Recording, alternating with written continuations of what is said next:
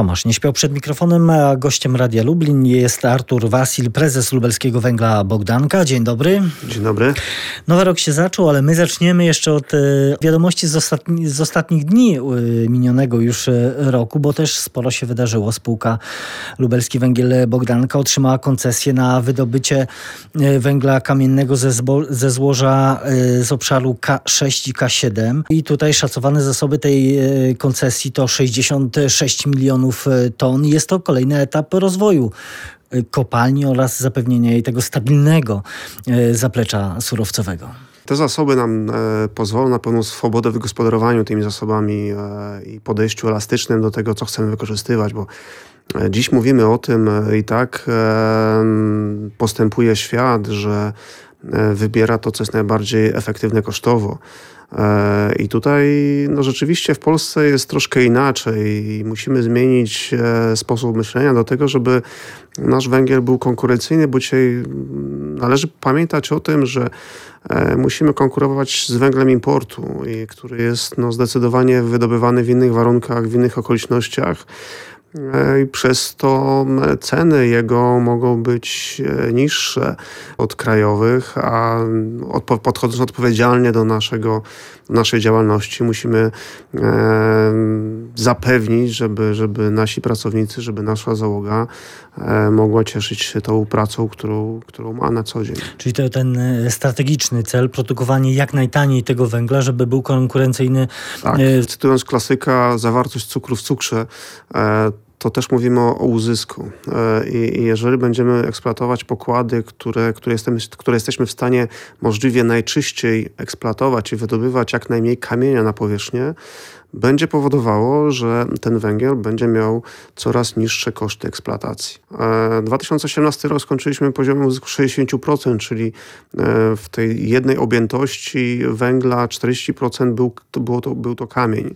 Dzisiaj jest to 65% uzysku, czyli mamy 35% kamienia i, i de facto e, uzysk powoduje, jest dużą dźwignią na wynik finansowy. 1% uzysku powoduje wzrost 8% na wyniku finansowym, więc e, jest to bardzo duża dźwignia, nad którym e, no, musimy pracować. Też e, szybko odezwała się konkurencja. Spółka Predi Mining, odnosząc się do waszego komunikatu dotyczącego uzyskania koncesji, no, stwierdziła, że to z kolei złoże stanowi integralną część kopalni Jankarski na terenie lubelskiej koncesji tej spółki, zaś udzielenie koncesji Bogdance to kolejny dowód na dyskryminację tej spółki jako inwestora zagranicznego e, w Polsce. Co pan prezes na to?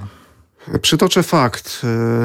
E, jakiś czas temu e, Sąd Okręgowy w Warszawie wydał wyrok zabezpieczający obszar górniczy. Uniemożliwił w tym, tym momencie wydanie koncesji ministrowi jeszcze wtedy środowiska. W lutym 2019 roku sąd administracyjny E, uchylił decyzję Sądu Okręgowego, uznając, że nie ma podstaw do tego, żeby zabezpieczać ten obszar e, na rzecz PDCO, czy Prairie Mining. E, w związku z tym minister miał otwartą drogę do tego, czyli sąd. Nie mówimy tutaj o, organach rządowych, które tutaj są przytaczane, że organa rządowe blokowały czy, czy dyskryminują podmiot zagraniczny, ale sąd orzekł, że nie ma żadnego, żadnych powodów, żeby zabezpieczać te, e, żeby zabezpieczać te zasoby i jakby utrzymywać gotowości dla, dla PDCO. Natomiast też należy podkreślić, że PDCO nigdy nie złożyło wniosku o koncesję na wydobycie.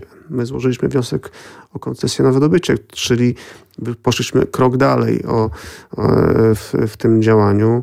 A czemu zatem ma służyć e, taka reakcja, Pana zdaniem? No, ja myślę, że jest to próba e, wywarcia presji na organy rządzące przy przygotowaniu się do arbitrażu, no właśnie, bo o tym arbitrażu także, także spółka y, mówi, że, że obecnie w tym, z tego komunikatu ich wynika, że pracują ze swoimi prawnikami, ekspertami nad przygotowaniem wniosków właśnie o arbitraż międzynarodowy. Ze stanu rzeczy, czy stanu wiedzy, jaki, jaki obecnie posiadamy na podstawie opinii e, naszej kancelarii prawnej, ten zarzut jest bezpodstawny i tutaj oczywiście mm, nie chcę tutaj sądować wyroku, ale, ale no myślę, że spółka nie realizowała podstawowych celów, które nakładała na nich koncesja na poszukiwanie i tutaj trudno mówić o tym, że ma rację, uzasadniając, że są dyskryminowani. Po prostu nie realizowali tego, co e, było na nich e, nałożone koncesją.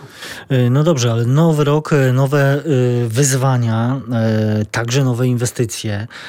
Grupa Enea, w skład której wchodzi właśnie kopalnia w Bogdance, przygotowuje się teraz do, też do ważnej inwestycji. Chodzi mi o, tej, o, tą, o tę inwestycję w Starej Wsi, czyli budowa elektrowni na zgazowany węgiel. No co przed wami? Poza tym w tym roku?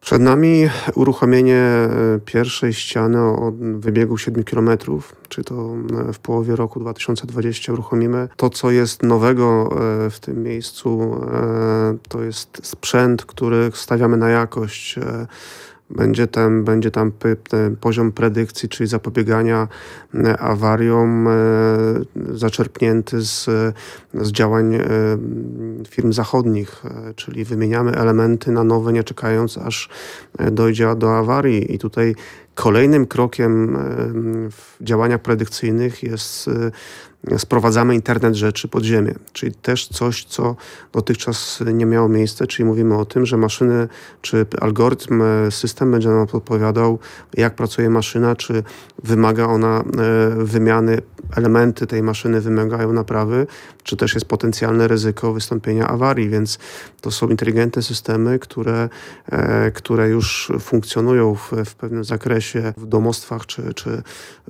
w komunikacji między inteligentnymi urządzeniami i to dzisiaj mówimy i, i, realizujemy to z firmą ABB, że dzisiaj też sprowadzamy internet rzeczy pod ziemię. Niedawno mm, podczas obchodów y, barburkowych też wiele o tych wyzwaniach, o, o inwestycjach planowanych, ale też o takich celach strategicznych. Był, mówił pan, mówił także wicepremier Jacek Sasin obecny podczas tych uroczystości. Wtedy też padły tam słowa, że polski węgiel i polskie górnictwo mają przyszłość i że można myśleć z optymizmem o tym, iż górnictwo będzie nadal niezwykle ważną częścią e, polskiej gospodarki, bo nie dla wszystkich jest to takie oczywiste przecież. Ja myślę, że wokół górnictwa zostało roztoczone wiele mitów e, wokół węgla. E, I można powiedzieć, że są to półprawdy wykorzystywane w sposób cyniczny przez e, przeciwników pewnej niezależności e, Polski. E, mówiąc krótko, Wielka Brytania w całości importuje cement z Indii.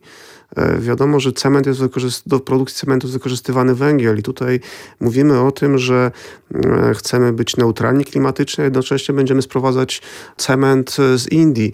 No, daleko idąca niekonsekwencja w, w działaniu, przedstawianiu. Chociażby Niemcy e, obecnie spalają 170 milionów ton węgla brunatnego rocznie, importując do tego jeszcze 50 milionów ton węgla kamiennego rocznie. I my jesteśmy przedstawiani... Cały, cały, świat mówi o y, energii zielonej niemieckiej na przykład. No właśnie i to jest, i to jest zastanawiające. Czyli mówię o tych takich cynicznym, o cynicznym wykorzystywaniu do własnych potrzeb. Polska jest przedstawiana jako taki kraj, który z uporem dąży do tego węgla. Każdy rozumie, że należy dbać o środowisko i być może mm, ja też jestem zdania, że należy przechodzić i w kierunku innego wykorzystania węgla, może nie tylko do spalenia go w postaci mm, najprostszej e, wykorzystania. E, I nikt nie mówi o tym, żeby rzeczywiście ten węgiel zacząć wykorzystywać inaczej. Mówi się o tym, że kopalnie trzeba zamknąć. Jest to dla mnie zrozumiałe. Czym innym jest e, Czym innym jest dbanie o środowisko i o czystą atmosferę, czym innym jest dążenie do wykorzystania węgla w, w, innych kierunkach. I o tym absolutnie nie ma mowy. Absolutnie o tym nie ma mowy. Yy, dlatego też pewnie też trudno rozpatrywać sytuację Polski i porównywać ją z sytuacją innych e, krajów, bo jednak tutaj u nas z jednej strony tradycje E, wydobycia tego surowca, ale z drugiej strony realne potrzeby mm, e, no, zupełnie stawiają Polskę w innej sytuacji niż, niż choćby naszych sąsiadów. E, ja myślę, że powiem rzecz bardzo niepopularną, i, ale o której trzeba też mówić. E, ramowy program na rzecz ochrony klimatu, który został uchwalony przez Komisję Europejską w 2014 roku, został uchwalony z naruszeniem prawa unijnego. E, opieram się na opinii prawników, którzy dużym prawdopodobieństwem podają, że nie zostały e, sprawdzone skutki wprowadzenia tych zmian, czyli nie, zostały, nie zostało sprawdzone, jak wpłynie na gospodarkę i na społeczeństwo sposób i tempo zmian e, w, w, w, do, zmierzające do tej neutralności klimatycznej, czy do zastępowania energii wytworzonej konwencjonalnej na energię zieloną. Nie ma takich analiz. I teraz proszę sobie wyobrazić Polskę, która rzeczywiście ma takich źródeł konwencjonalnych, w 90% energia była wytwarzana, teraz już jest mniej e, z, z węgla kamiennego, brunatnego. Dzisiaj mówimy o tym, że ma nagle stać się kompletnie zielona koszty ogromne. PGG szacuje, że koszt takiej transformacji, jeżeli mówimy o tym, że górnicy mają zacząć pracować w innych miejscach, to jest 200 miliardów złotych. Więc nie ma możliwości, żeby, żeby takie, takie pieniądze polskie państwo wygospodarowało. Ale zdaje się to też, rozumieją polskie władze, ale też przywódcy unijni, którzy ostatnio na szczycie w Brukseli, tym właśnie dotyczącym klimatu, zgodzili się na e, te warunki polskie, czyli to, że my do tego 2050 roku właśnie w tej naszej sytuacji nie jesteśmy w stanie spełnić tych wymogów i będziemy szli tą swoją własną ścieżką. Natomiast należy zaczekać, co rzeczywiście nam zaproponują, tak? bo jeżeli fundusz, z tego co wiem, na modernizację, restrukturyzację energetyki ma wynosić 100 miliardów euro, e, jeżeli Polska ma z tego nie dostać nic, no to też będzie to nieuczciwe, więc zaczekajmy na, na finał, wykraczając poza 2050, co on za sobą przyniesie, czy rzeczywiście pozwoli nam na zmianę tego miksu energetycznego. Gościem Radia Lublin był Artur Wasil, prezes lubelskiego węgla Bogdanka. Bardzo dziękuję. Dziękuję bardzo.